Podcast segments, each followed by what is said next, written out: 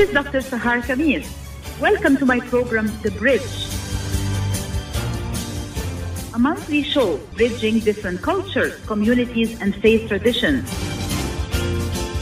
Watch The Bridge on America's Voice of the Arabs Network on all social media platforms. Your host, Doctor Sahar Khamis. Welcome to another great episode on the program, The Bridge, airing on Uh, U S Arab Radio and also live streaming on Facebook Live. Today we're talking about a very important topic, women's roles in faith leadership and outreach, three religions, three perspectives. And with me this morning discussing this timely topic and important topic is Miz Hurin Nisa Faryad, Director of Outreach for Multi-Faith Neighbors Network, Doctor Sabrina Dent, the President of the uh, Center for Faith, Justice, and Reconciliation, and Cantor Sharon McCord, the Cantor at Congregation of Faith Israel in Charlottesville, Virginia, and co-president for Impact Justice Ministry. Welcome to the show. Thank you so much for joining me today. Thank you for having us. Pleasure to be here. Thank you so much, Sahar. Good morning. Thank you. Good morning. Thank you all so much for joining me today. I want to start with a festive note. It is no secret that uh, this month really marks three very important religious holidays for Muslims, Christians, and Jews.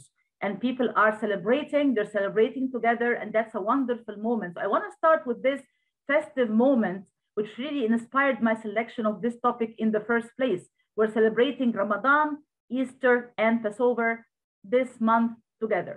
So I want to start with one of each one of you, please giving me a brief uh, note about how the celebration of this religious holiday this year is different from the two previous years when we were really pretty much zooming our celebrations because of the covid nineteen pandemic. Cantor Sharon, would you like to start first, please? I would be happy to, thank you, and good morning, everyone. Um, so it is a Passover tradition to welcome people into our homes, to have a Seder. A Seder is a retelling of the story of the Exodus, um, from the perspective of the children of Israel. Um, in the past two years, I've had to have my Passover Seder on Zoom, online. Um, I would occasionally, I would, be, because it is very important to share a meal, I would actually drop care packages off to people who, and they would Zoom into my Seder.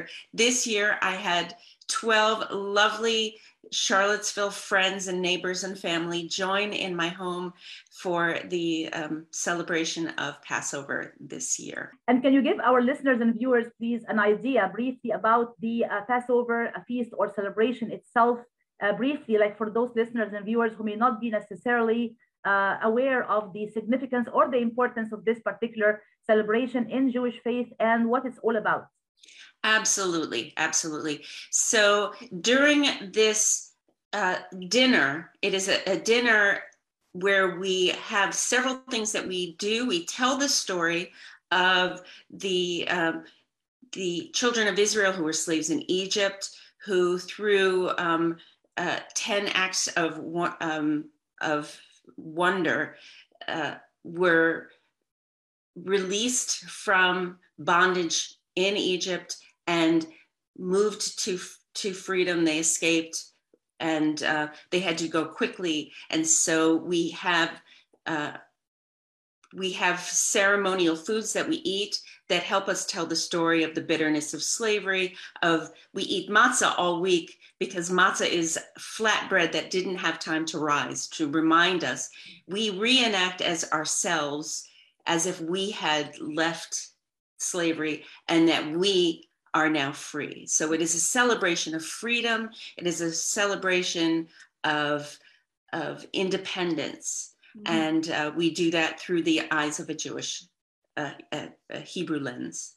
So it does have this traditional historical context. And it's all about liberation and freedom and also the hospitality in this particular context of the other or the stranger as well. And I think food plays a very important role in all our religious celebrations across all faith traditions. That's yes. For sure. Thank you. I'll move to you, uh, Doctor Sabrina, if you can also give our listeners and viewers a brief idea about Easter. What does Easter mean for Christians? And also, how did you celebrate this year differently from twenty twenty-one and twenty twenty, please? Oh, good. Thank you so much for your question, for this opportunity. Um, so I would say that this is a very significant time of year for many Christians um, because of the Easter celebration, or as some refer to, like leading up to the Resurrection Sunday. Uh, so in April tenth through the sixteenth, there was Passion Week. And this um, this uh, really um, commemorates uh, many events that happened as Jesus entered into Jerusalem, riding in on a donkey, and was welcomed by the people. And so it starts with Palm Sunday. So on that particular Sunday, you see a lot of people gather in their churches, and they usually pass out palms for people to have and to wave. That is symbolic of the moment that Jesus entered into Jerusalem. And um, for those that are not familiar with Passion Week, there are lots of events that occurred during that week in the life of Jesus, um, that, you know, he went to the temple and addressed the money changers for their corrupt actions. And there was also the Last Supper that took place, which is very significant for Christians because that is continued through the um, through the act of, or the ritual of, communion, in terms of that's the last meal that Jesus had with his twelve disciples. But there was also the Sermon on the Mount that took place, which was when Jesus gave the last eight blessings. And so, um, and they're often referred to as the Beatitudes. So it's, uh, people may have heard of as, uh, blessed are the poor in spirit, for they shall um, inherit the kingdom of heaven. So it's like, those are uh, some of the Beatitudes that are there, but um, it, it so it leads into that Friday, which is often um, celebrated or, or honored as Good Friday, because that is the day in which Jesus was crucified or murdered. Um, and so that particular day is when, you know, Jesus was then placed into the tomb. And so there is this silence that takes place on what is that Saturday. And that Sunday, which is identified as Resurrection Sunday, is when the women, which is why it's important that we're talking about women, right? The women were the ones that went to the tomb and found that Jesus' body wasn't there. So historically, like growing up, I grew up in a very Pentecostal household. And so um, in our Pentecostal tradition, we did receive palms on Palm Sunday. Uh, we also, which was significant because on Resurrection Resurrection Sunday, we would uh, have sunrise service, which started at like six a.m. in the morning. And so that was a very significant thing because, again, marking that moment when the women went to the tomb. Um, how I celebrate the this uh, time now is very different because I, I simply identify as spiritual. And so I don't fall within those traditional categories, but I recognize the symbolic nature for me is what the resurrection represents, is the rising of hope. And so I have, um, I have a school-age child. And so I remind him that the resurrection reminds us that there is always hope, that we continue to hope for greater things to happen in our lives. So there are many different ways in which people honor it, and food is a part of it, because in many in many Christian traditions, on Easter Sunday, people gather with their families and they have meals. And so that's very significant. Food is a big part of any celebration um, that is a part of our traditions as well. So you have families that may have gathered, gathered and had these feasts. So that's that's how we honor and celebrate um, the Easter Sunday, or as some people don't refer to it as Easter Sunday, but Resurrection Sunday. Absolutely. Thank you so much. And uh, Hurin Nisa, I would like to turn to you. Of course, uh, most of our listeners and viewers are uh, Arab Americans, so they have an idea about Ramadan, but still, I would like to talk a little bit about the significance and the importance of Ramadan as a religious holiday for Muslims, and also, how are you celebrating Ramadan this year differently from the two previous years, twenty twenty-one and twenty twenty, please? Thank you so much, Sahar, for having me on. Um, this is a great uh, discussion with women here. So as everybody knows, Ramadan is a, a month of fasting. It's the month where the Quran was revealed. And uh, uh, fasting is one of the five pillars of Islam. But I wanted to focus more on, because a lot of our viewers do know what uh, Ramadan is about, and they themselves are probably fasting as well.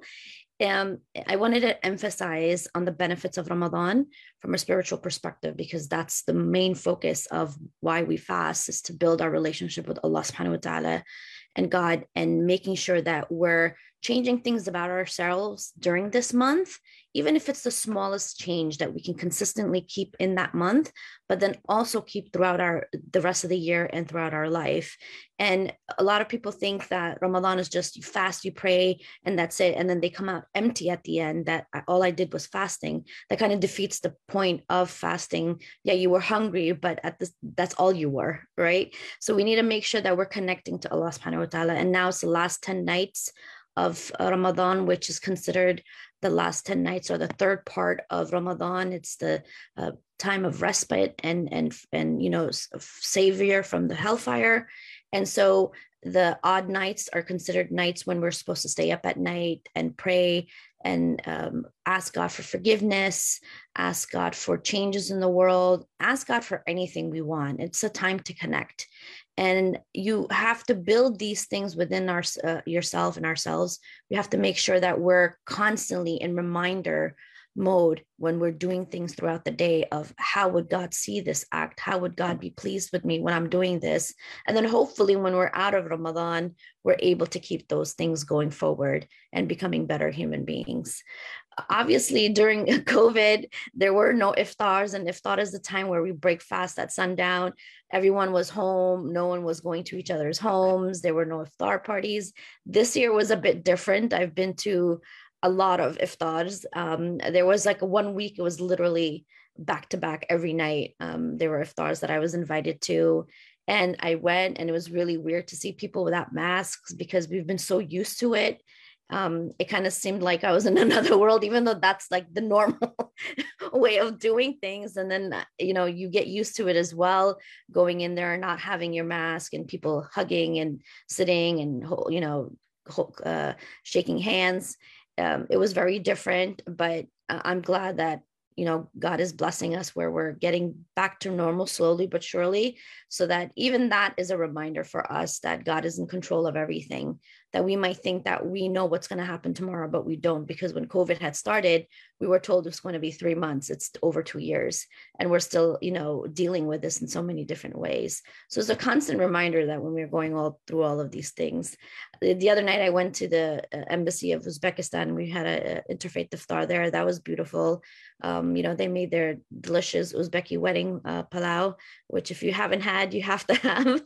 It's delicious. And, you know, when you break fast, um, from nightfall till morning before the sun rises, you can eat whatever you want. And, but it's supposed to be healthy. It's not supposed to be full of fried food and overeating. That defeats the whole purpose. So we have to make sure even we're, we're clean, cleansing our body uh, during Ramadan from a lot of the toxins that we've put in, in it throughout the year. And that's one of the other physical benefits of Ramadan. Um, but the main focus is that spiritual connection with God. And I think uh, clearing ourselves of toxins means here, I think, two things, right? Physically, in terms of our own bodies, but also spiritually, Absolutely. Mentally, and emotionally, we need to also clean our own bodies of any kind of toxics or toxins that we have accumulated throughout the year. And I, I, the Imam in our mosque always reminds us that God, who is watching you during Ramadan, is also watching you through the other eleven months of the year. So there is no need to stop your good deeds and your charity and your giving and all your good actions just because Ramadan is over. You should keep this beautiful spirit of Ramadan throughout the rest of the year. And also there is the element of fasting and feasting. I always think of Ramadan as a time of fasting, but also feasting, right? Getting together with people and socializing. And indeed, as the three of you just said now, there is definitely a social aspect to all our religious celebrations. And of course, food is pretty much at the heart and center of our own gatherings and celebrations. And of course, the pandemic has deprived us in the last two years of this kind of sense of community in the actual sense. We were all on social media and all, you know, Zooming and on Skype. It's not the same like hugging each other and being together, uh, you know, without masks and being in the same space and celebrating together. So thank you so much for giving us these ideas about these great religious holidays and also how it's different this year from the two previous years during the pandemic. We'll come back to this important and timely discussion right after this commercial break. Stay tuned, please. Arab News dot com, bringing you breaking news from across the Middle East and the latest on Arabs in America. Get inside the latest headlines with expert analysis and insights at Arab News dot com. Join over five million Facebook fans and over ten million monthly readers. Arab News dot com, news that matters to you. Life is a nonprofit charity that's provided humanitarian aid and development to people and communities for over twenty-five years, regardless of race, color, religion, or cultural background. When disaster occurs here or around the world, Life for Relief and Development rushes in to provide food, medical aid, and shelter to those in need. Please help improve these efforts. Make your tax-deductible donation to Life now at life u s a dot org or call two four eight, four two four, seven four nine three. Ziyad brand. Quality products from our family to yours. Ziyad Brothers Importing offers the finest quality products, including brands like Sultan, Kraft, Nestle, Hook, Rico Picon, Donna, and many more. Ask your retailer to carry these fine products because you deserve the very best. For more information, visit our website at w w w dot ziyad dot com. That's w w w dot ziyad dot com. Ziyad, quality products from our family to yours. Get ready for an amazing experience at Ishtar Restaurant on fifteen Mile Road in Sterling Heights. Enjoy excellent hospitality from owners Ali Al-Baghdadi and Fatty Bonham, serving the best in Mediterranean food. Try Chef Ali Al-Baghdadi's famous shawarma, the best Iraqi grills and food, and the best Arabic and international dishes. Dine in our authentic atmosphere or take out. Call five eight six, six nine eight, two five eight five or check us out on Facebook. Ishtar Restaurant practices all seated guidelines and is open every day eleven a m to ten p m Have an amazing experience today at Ishtar Restaurant, thirty-six twenty-five fifteen Mile Road, Sterling Heights.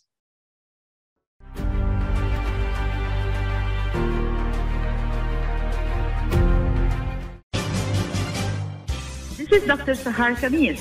Welcome to my program, The Bridge, a monthly show bridging different cultures, communities, and faith traditions. Watch The Bridge on America's Voice of the Arabs Network on all social media platforms. Welcome back to the show, everyone. This is your host, Doctor Sahar Khamis. We're talking today about women's roles in faith leadership and outreach, three perspectives from three religions. And with me this morning discussing this topic is Cantor Sharon McCord, Doctor Sabrina Dent, and Miz Hurin Nisa Faryad. So um, Hurin Nisa and uh, Doctor Sabrina, uh, together with uh, uh, also a third partner uh, with, uh, with you, Rabbi Schenkman, you created a very interesting and very important initiative, which was a podcast called Sisters Act, right? And Sisters Act is this podcast that has a Jewish, Christian, and Muslim woman together. And for me, I was like, wow, that is something I would really, really like to talk about in my show. So I want to start with you, Doctor Sabrina. Just give us a brief idea about how did this idea of Sisters Act podcast start and what it's all about. All right. So uh, the Sister Act podcast actually started because of Hurin Nisa Faryad. She's the founder of the podcast. And so I joined the podcast during the pandemic in, um, I think it was September of twenty twenty, I joined. And it's an opportunity for women of different religious identities to come together and talk about life, faith, and resilience. And what we found in our uh, podcast experience uh, together, even though we were virtually, uh, that we have so much in common and there's so much that brings us together. And so there are many topics that we've explored um, on the podcast, some that are very lighthearted and others that are very heavy in nature, but necessary to talk about because Because no matter where we come from, as women, we have things that bring us closer together that we can relate um, to and relate um, relate through the experiences of how we've navigated life and how like our faith has helped us to get to the other side of some very difficult moments, but even our how our faith has propelled us in celebrating um, good times in our lives. And so um, it's been an honor to be a, a part of the podcast. podcast with her, Anessa, and Rabbi Sue. And um, like I said, we found so many things in common that we have, but also the fact that we don't um, overlook the fact that there are some differences, and we still value the differences that we have, because that allows us to learn from one another and with one another as individuals and women. And so I found that it has helped me to grow as a woman and as an interfaith leader. And so I'm just delighted to be a part of this incredible um, opportunity to share with others our experiences and to really share them unapologetically. That's the thing, is we don't apologize for who we are as people. Um, and I think that is so important. Yes, thank you. I love this unapologetic part. And Hurin Nisa, thank you so much for taking the lead and the initiative in uh, creating and putting together this podcast. Can you please tell me what motivated you in the first place to create this quote unquote Sisters Act? I love the I love the name, Sisters Act podcast. Yeah, thank you so much, Sahar. Yeah, so working in multi-faith, interfaith world, as women, you can agree with me, and it doesn't matter what faith you're coming from, is that there usually isn't space for women. And we technically at times will have to nudge men out of the way. Um, and me being from New York City, I will do that unapologetically. um, I will, I will bring it up, because we're tired of having to be at events for trophy appearances, yet no one listens to what we have to say. No one asks us to speak. It's usually mannels up on the stage uh, telling us about our faith or telling us about women's rights and who we're supposed to be or how we're supposed to be. And I realized that, well, if you're not going to give me space, I'll create space myself. And so I decided to start the podcast. And as uh, Sabrina so eloquently put what we do on the podcast, and you can see why I picked her to join us. She's an amazing woman. And uh, Rabbi Sue is another amazing woman that I, I have been friends with both of them before I started the podcast. So we had a relationship from before, but I really wanted people to see uh, faith through the lens of women. And women who are friends, women who are from three different faith backgrounds, who have different approaches in life, who see things differently, yet we go through so many of the same things, and we love each other for that. Even outside of the podcast, we have a group chat that we talk about things that are going on in our private life. And, you know, I get their opinion on things, they get my opinion, and we know what's going on. And those are the things that change people to bring about peace throughout the world. And I wanted to showcase that that narrative that women are peace builders. And through this example, we can show people exactly how women from three different faith backgrounds, or even scholarly work that we do, is so important, and it can be done. And we're going to set that example. Absolutely. I did look at some of your uh, episodes of the podcast, and yes, some of it is lighthearted, but some of it is very, very serious as well, right? Like, for example, you discussed issues like related to uh, violence against women and harassment against women. Can you comment, uh, you know, briefly about why these topics in particular were raised in this particular podcast? What is the significance? What message are you trying to get across to your own audiences or listeners?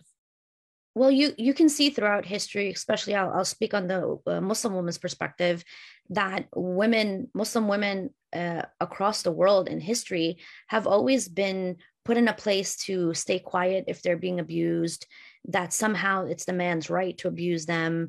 And they've used Islamic text and the Quran out of context mm-hmm. to support these things in violating women's rights and pushing women to be underneath men or having no say and not telling them about their rights. And, and these are rights that God has given us, but you don't hear about it because, you know, again, it's dominated by a group of people who don't want women to uh, know about their rights. And I'm not saying this happens everywhere, but it has happened enough where we see it trickle down to our generation of Muslim women. And this happens in the other faith groups as well.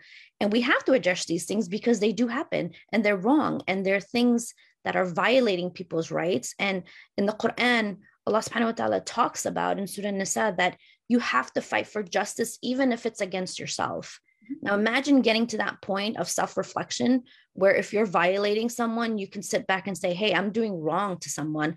I need to stop and I need to reflect and I need to change.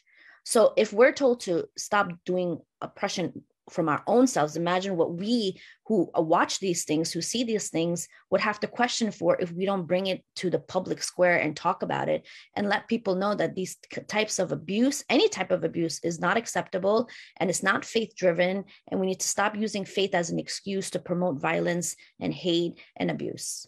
Absolutely. I cannot agree, agree more. And I love this idea of the, you know, the manels, which is like, you know, an all ma- male uh, panel, right? Uh, so whenever I see that, I always call it out, right? If I get an invitation to an event and all the men are speakers, I say, where are the women? Here is a list of women who can be excellent guests or speakers for this particular event. And I recommend their names. And I remember that you, uh, me and you, Hurin Nisa, we were together one time on a panel, which means an all-female uh, panel. All the participants were women, and we loved the experience of talking about ourselves and our experiences in an all-women's uh, panel.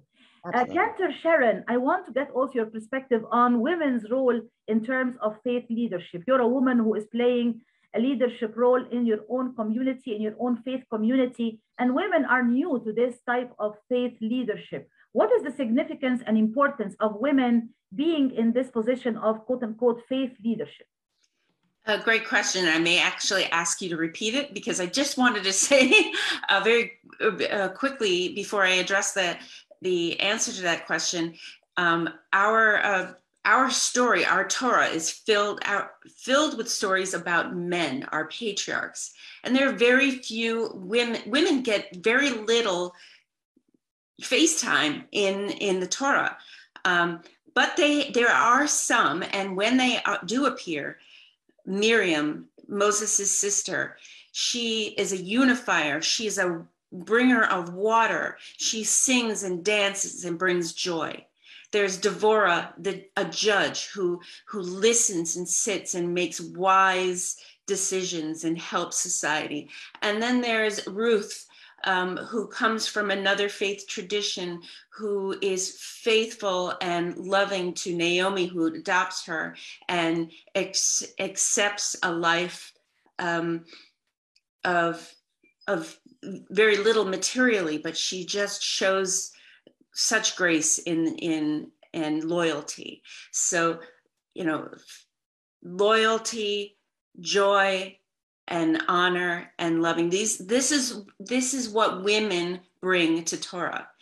And now, getting to your question, um, before. Well, I was one of the very first people in my hometown growing up to have a bat mitzvah, being entered into the covenant. Mm-hmm. Um, before that, women sat in the back behind a curtain. They were not allowed to pray. Mm-hmm. Their, their work was in the home, raising children, lighting candles, knowing exactly how to cook the meals, keeping your kitchen kosher. Um, and that it's an important role because they were they were in charge of raising good children. Um, but we are so much more than women. You know, women are so much more than that. And only in the past uh, fifty years or so have women been able to step out of their homes and into leadership. Um, Uh, the first women rabbis were just within the past um, fifty years. And um, as a cantor in my community, I am able to, to lead both men and women in worship. I am able to, to learn, to, I, I have access to the same knowledge that the gentlemen have, um, even though so many of those sources are still men are are the great rabbis of old. The only ones that are published, the only ones that we learned from, our sages are men. So um, we have to re women as women scholars and leaders. We have to reimagine and reinvent. Um, what was the role of the woman? What were the women thinking?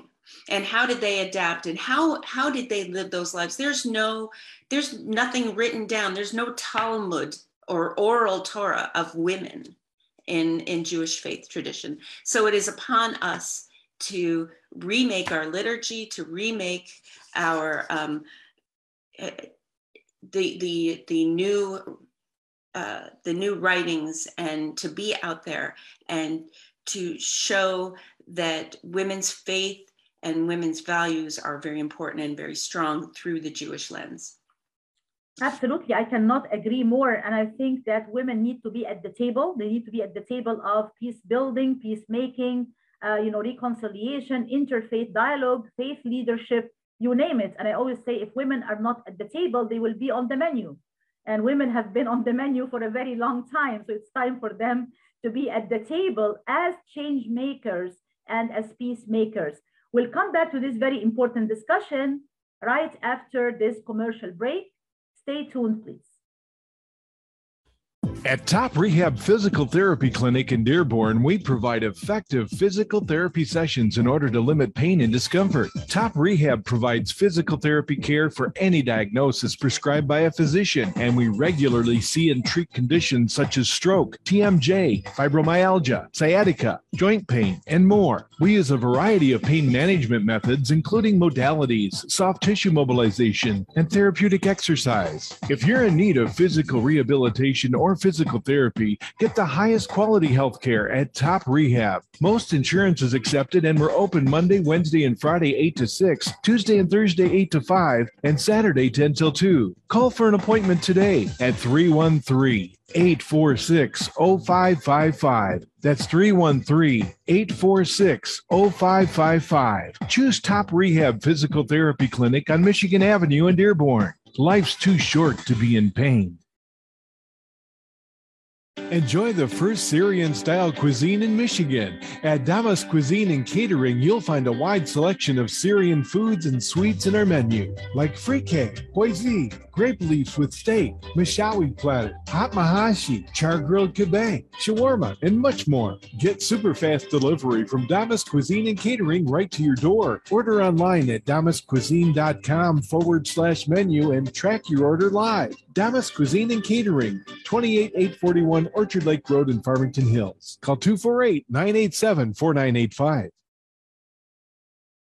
When it comes to reproductive medicine, I V F Michigan Fertility Centers are the recognized leaders. With locations in Bloomfield Hills and five other cities in Michigan and Ohio, I V F has experts in all aspects of the field. As a founding member of I V F Michigan Fertility Centers, Doctor Nicholas Shama is one of the leading reproductive endocrinologists in Michigan and Ohio. Doctor Shama has performed over ten thousand I V F cases and has helped thousands of couples fulfill their dreams of parenthood. American Board certified in both obstetrics obstetrics and gynecology and reproductive endocrinology and infertility, Doctor Nicholas Shama is a very caring, compassionate, expert physician that understands not only the medical but also the emotional toil of infertility on his patients. When it's time, get personalized care from Doctor Nicholas Shama at I V F Michigan Fertility Centers in Michigan and Ohio. Call toll-free eight five five, nine five two, nine six zero zero, eight five five, nine five two, nine six zero zero. بعد تطعيم أكثر من ثلاثة بلايين شخص حول العالم بشكل كامل بلقاح كوفيد تسعة عشر، تمت الآن الموافقة على تلقيح الأطفال من عمر خمسة إلى إحدى عشرة سنة. فقد أثبتت الدراسات بعد تجارب سريرية مع أطفال حول العالم أن جرعتي اللقاح المخصصة لهم آمنة وفعالة. يوصي الأطباء بتلقيح الأطفال من سن الخامسة فما فوق من أجل حماية الأصحاء منهم أو ذوي الظروف الصحية الصعبة. الطفل جزء من المجتمع وهو معرض لأن يصاب بالفيروس ويمكن أن يحمله لعائلته ولمن حوله. احمي طفلك وعائلتك ومجتمعك. لقح طفلك ليكون بأمان في المدرسة أو مع العائلة والأصدقاء وأثناء ممارسة الرياضة. تحدث لطبيبك واكتشف الحقائق بنفسك أو زر موقع michigan dot gov slash kids covid vaccine. رسالة من وزارة الصحة والخدمات الإنسانية في ميشيغان.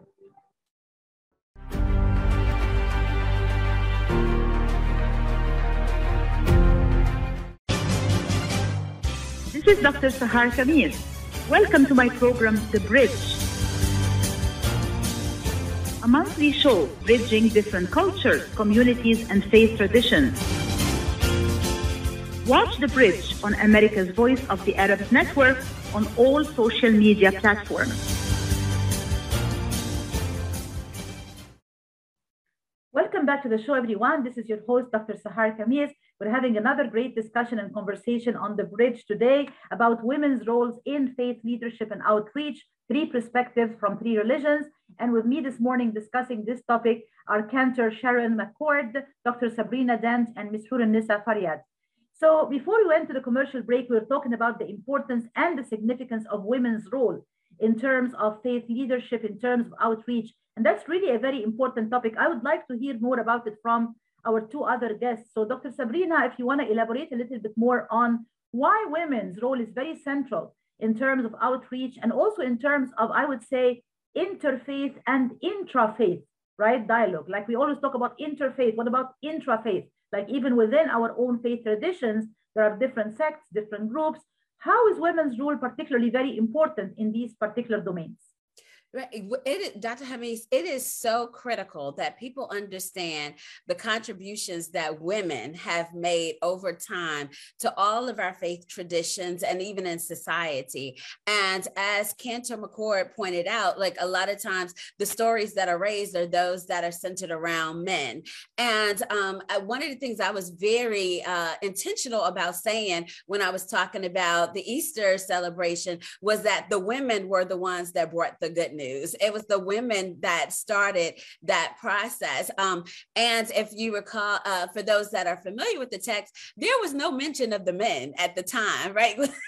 When this happened. So it goes to show like women are present and women have a way of bringing a different perspective and moving things forward that not only includes us, but the entire community. Um, so I, I think it's important. And that's one of the things that I'm thinking about in this moment, even thinking about um, women as scholars, um, women as theologians, that, you know, the, the perspective, especially um, through the Black tradition, that um, women as thinkers are concerned about the entire community and holding them in care, not just um, one group of people. And what we've seen historically is that, um, unfortunately, when men are in position, they're thinking about the power that they can attain to, to maintain their rights. And we have to even look at historically um, here in the United States, how things were structured is that men were given rights that women were not given. And so in our faith communities, the same Same thing has translated. There have been times when um, in the Christian tradition,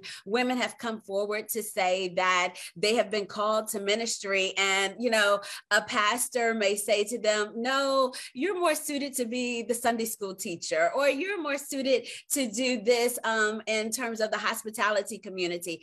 And the reality of it is women can do those things and do those things well, but we have so much more to offer. And so in the interfaith community, I think it's important that, you know, that women's voices are heard and that women are given space. Now, here's the thing that we must recognize in this is that there have been times when there are men that have made space for women to be and to move forward. I'm, I'm, I'm a testament to that um, in my leadership role at the Center for Faith, Justice, and Reconciliation as the president. It was um, Doctor Corey D B Walker who came to me and said, I believe that you're our next president for this organization. So here you have a moment where there was a man that, you know, sees the what women bring in terms of contributions to a conversation to try to move us forward. And I think once we as women are in those roles, it is our responsibility to continue to make space and not continue those patriarchal practices of trying to hold people in certain spaces um, to say, no, you can't elevate higher than that. It's important that we're having these conversations within our own religious communities to disrupt those historical narratives and actions that have continued to leave us out. But it's also important that we elevate that um, in the community as well and look at the contributions that women have made in terms of various issues, no matter whether we're talking about housing, no matter whether we're talking about environmental justice,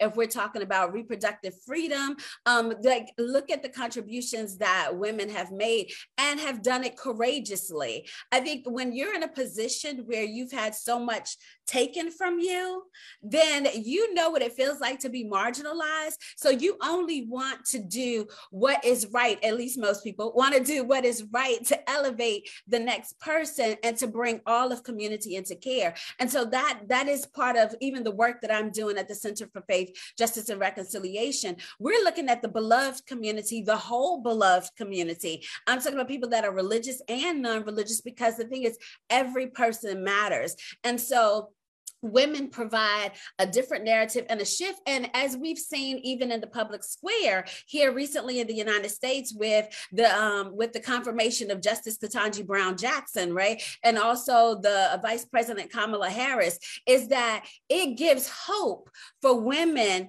to break glass ceilings, to break barriers that have historically, where it's been said that no, you're not welcome into this space, you don't have anything to contribute to this space. And I think that it It inspires women and it inspires girls, but also it should inspire our young boys. I'm the mother of a teenage son. So he looked at this and saw, like, wow, like, you know, there are so many possibilities for anyone. And I think that women have a way of teaching that invites people, invites men, boys, and girls to learn and look at things differently. And I think that is important, is that there has to be a shift in thinking. And so we provide that, because um, we're, we're just, we're also, women are multi-talented and creative in those ways. So, so we just do that. And we do a lot of multitasking as well. Yes, we do. We're very good in terms of multitasking. You're doing gazillions of things at the same time. But I totally agree with you that the experience of oppression is intersectional, right? It involves mm-hmm. gender, race, ethnicity, religion, color. You know, we have to be aware of all of these, you know, intersectional and multi-layered levels of oppression in our own work. And Hurin Nisa, I'll come to you with the very same question, because that's at the heart of our discussion. What do you think that women can really bring to the table when they become, you know, faith leaders and interfaith leaders and, you know, outreach coordinators and people who are caring for their own community? I think there's a different dynamic when you see women doing this type of work than men. And, um, you know, like Sabrina, I too am in a position where I do this work because of a man. Uh, Imam Majid, uh, whom most of you probably know, he's the executive imam of the Adam Center, where I worked for twelve and a half years. I just resigned at the last, uh, in, in March. He was always building me up. There would be events, he would, he would have me go. And he would tell me himself, he's like, I don't trust anybody else speaking on Muslims, on Islam than you. You're going to go and speak. He never said, oh, you're a woman, no, we're not going to send you, you know, like, I, I need to find a guy. He would always have me go and speak. And getting that experience and having been in these spaces and knowing that the kind of conversations we have as women is so robust. And like you said, when we co- when it comes to multitasking, we look at things outside of just the conversation. We look at the problem, we see how we can fix it, we tap into people who can actually help us fix it, and then we help that community get that issue resolved, and then we move on to the next thing, right? Um, women have in, hi- in historical uh, references, even during the Prophet Sallallahu Alaihi Wasallam's time of our Prophet Muhammad, women were active players in every role there was. There, there was no time where he ever said, well, no, we're leaving the women out of this. You don't have a say. Women were scholars. You know, over two thousand of, of the traditions of our Prophet were narrated by his wife and documented. They were teaching other people about the ways of how the Prophet Sallallahu Alaihi Wasallam, peace be upon him, would interact with people, would deal with injustice, would how he felt about things, and how his daily life was so simplistic. And so if it weren't for these women passing on these traditions, we wouldn't have the information that we have now that all men, women, and children benefit from. And, and the rights that Islam gives to women, whether it's the right to inheritance, the right to choose our spouse, the right to divorce, the right to keep our, our uh, income to ourselves. Um, but if we want to help our husbands, it's, it's considered uh, charity.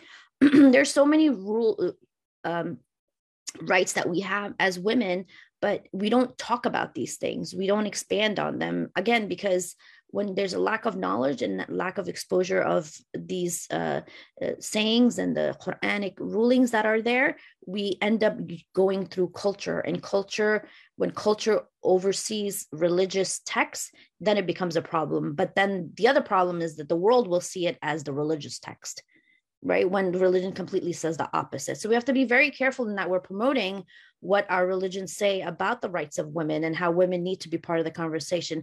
And the other simplistic answer is like, we're the other half of the species. I mean, how do you make rulings and decisions and leaving the other the other half out? You know, we didn't come from another planet.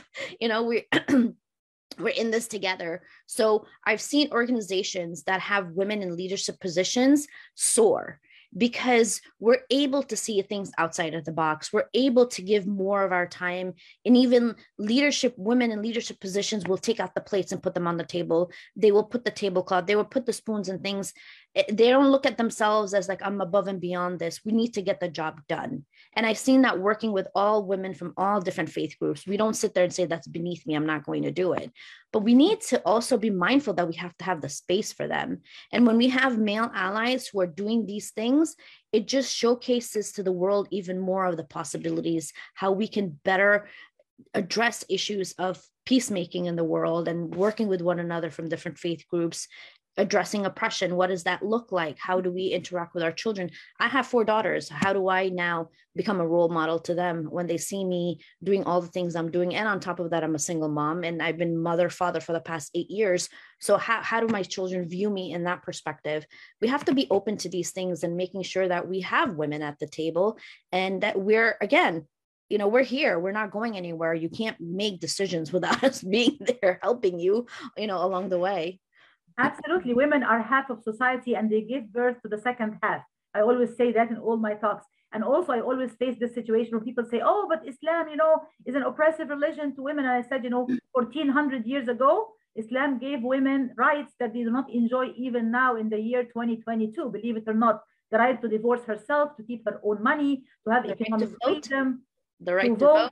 Yeah. Have a, to have a voice, all of these things, like, you know, uh, equal payment, equal rights. You know, it's, it's a shame that women do not know about a lot of these rights. And here's the important part, education and awareness. We have to educate our new generation, I would say, of young men and young women equally, because they're partners and allies, right? Men are not our enemies. They are our partners and allies. And they have to really play this kind of supportive role that, you know, I think more than one of you talked about, in terms of trying to really help women to be at the table and to have a voice. And women themselves also have to have to help themselves to be at the table and to have a place and to have a role to play in terms of decision-making and in terms of outreach and serving the community. And it's important to distinguish between religion and tradition. I always say religion is one thing, tradition is another. So we cannot blame Judaism, Christianity, or Islam, or any other faith tradition really, for, uh, for that matter, for certain social practices that have been passed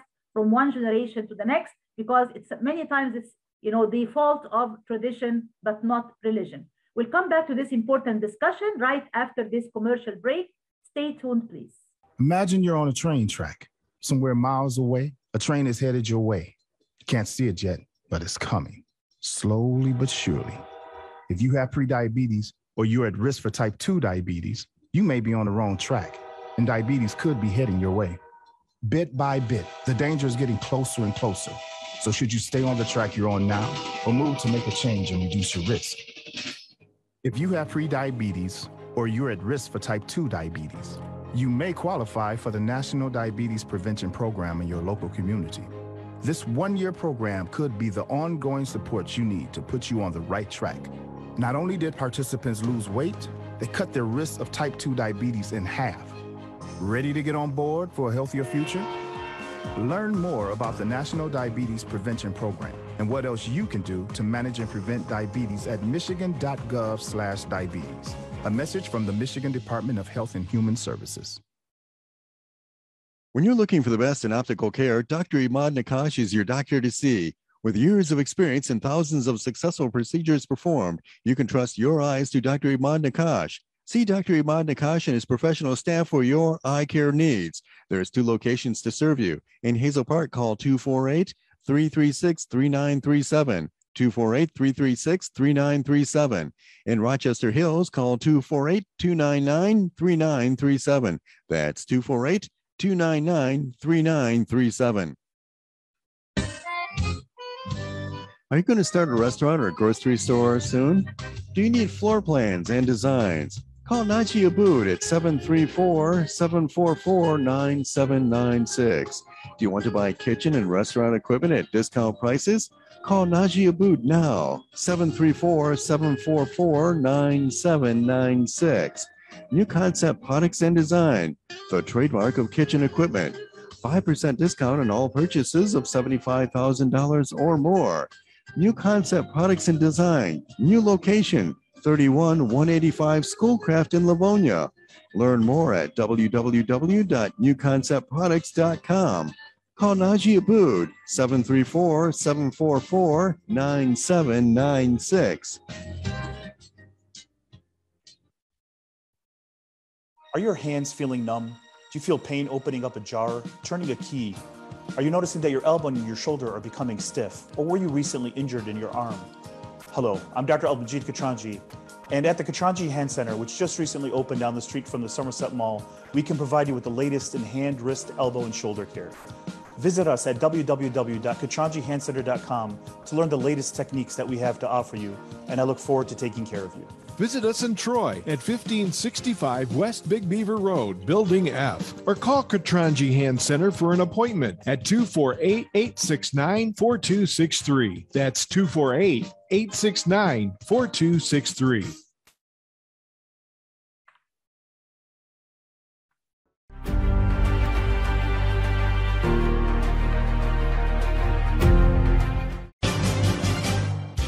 This is Doctor Sahar Khamis.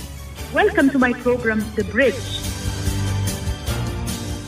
a monthly show bridging different cultures, communities, and faith traditions. Watch The Bridge on America's Voice of the Arabs Network on all social media platforms. Welcome back to the show, everyone. This is your host, Doctor Sahar Khamis, and we're talking today about women's roles in faith leadership and outreach.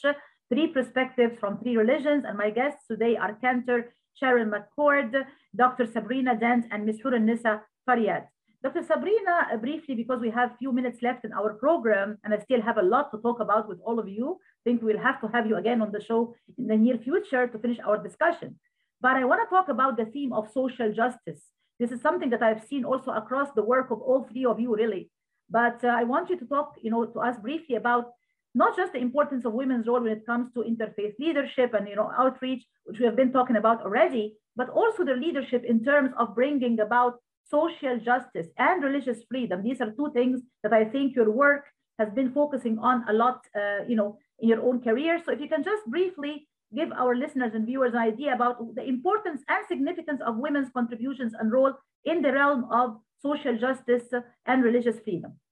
Yeah, so as as was previously stated by both of the other panelists, is that, you know, women, we have a different way of looking at things and bringing topics to light or issues to light in ways in which they have not been thought about historically. And so in our work, um, historically, I mean, I've worked in the religious freedom field for many years. And so religious freedom has been talked about through the lens of really a white male heterosexual perspective, and historically through the lens of how people have known it from what was written in the First Amendment. And so the reality of it is there are v- many other perspectives that racial and religious minorities can bring to light as far as their experiences with not having full access to um, religious freedom in this country and as well as around the world, right? But, um, and looking at it through a social justice lens, it's reimagining, talking about religious freedom and how religion, and unfortunately right now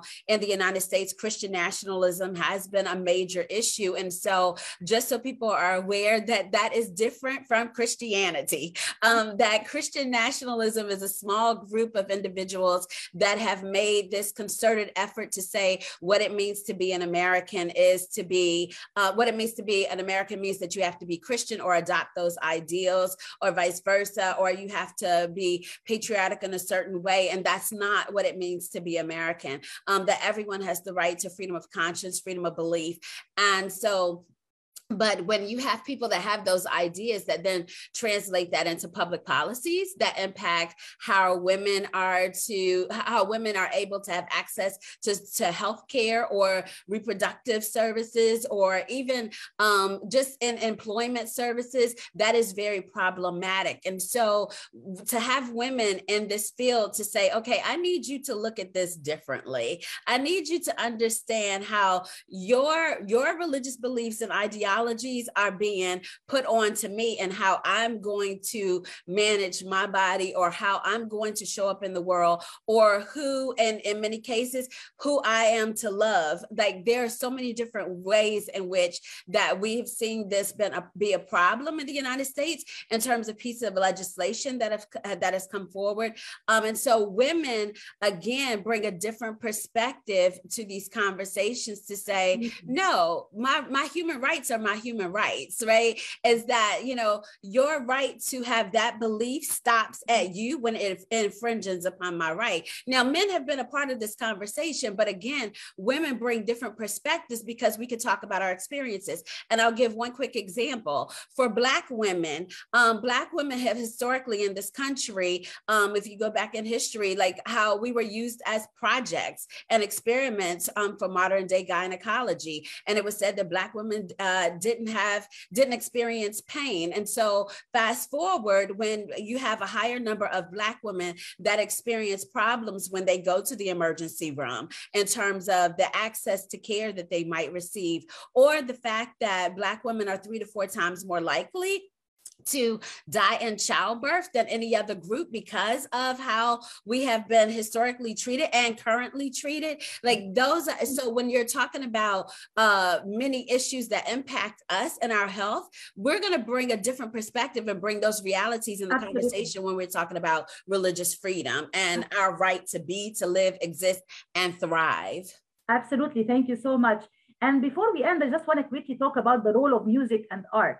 So cantor, Sharon, if you can quickly tell us, first of all, what is the role of a cantor, and why is music so important when it comes to religion and spirituality? In maybe less than two minutes, if you can, please. I'll, I'll do my best. Okay. So uh, at, just like a rabbi is the holder of Jewish law, of halakha, um, a cantor is a holder of, of ritual and musical um Uh, Jewish act and Jewish prayer. Um, and so a cantor is responsible for holding that knowledge and, and sharing it and expressing it through ritual and through liturgy in the community. Um, you can set your watch, you can set your calendar um, based on the modes of music that you hear in prayer. If you hear certain melodies uh, associated with prayers, you know, oh, that's a, that is a morning liturgy, or that's a weekday liturgy, or that's Shabbat, or that's high holidays, or that's one of the three um, festivals. We all, so, so there's very specific music for ritually for that, and that has come down through the millennia. Um, but that's only one part of what it is to be a, a, a cantor. A cantor also um, is a composer and arranger and a unifier. They bring music to worship. They start with a nigun, a wordless melody, to bring people at the beginning of uh, a service. People come from all different places with their heads in different places. You sing a nigun that digs into your heart, and it brings everybody together in one place, in one spirit, able to pray together. Um, we are teachers, we are, um, we, we are kavanot givers, we, we give of our spirit, of our learning, and we create an environment, a, a holy environment for prayer and for love. And music brings joy, simcha, zmirot, it's, they're all beautiful. It's about beauty and love and unification. And that's what we exactly need in today's world, beauty and love and unification and coming together in one space. I know that Hurin Nisa, you've been also the uh, the leader of the first Muslim choir uh, with the young uh, you know, men and women at Adams. I hope you're gonna continue this work uh, forward and moving forward, that you're gonna have another maybe Muslim choir that you're also gonna lead. And maybe you're gonna have another program, especially for this discussion about music in faith. But for now, I have to thank the three of you very much for your contributions to your communities and also for being my valued guests today. And thanks so much to all our listeners and speakers. Stay in peace. Thank you so much. Take care and goodbye.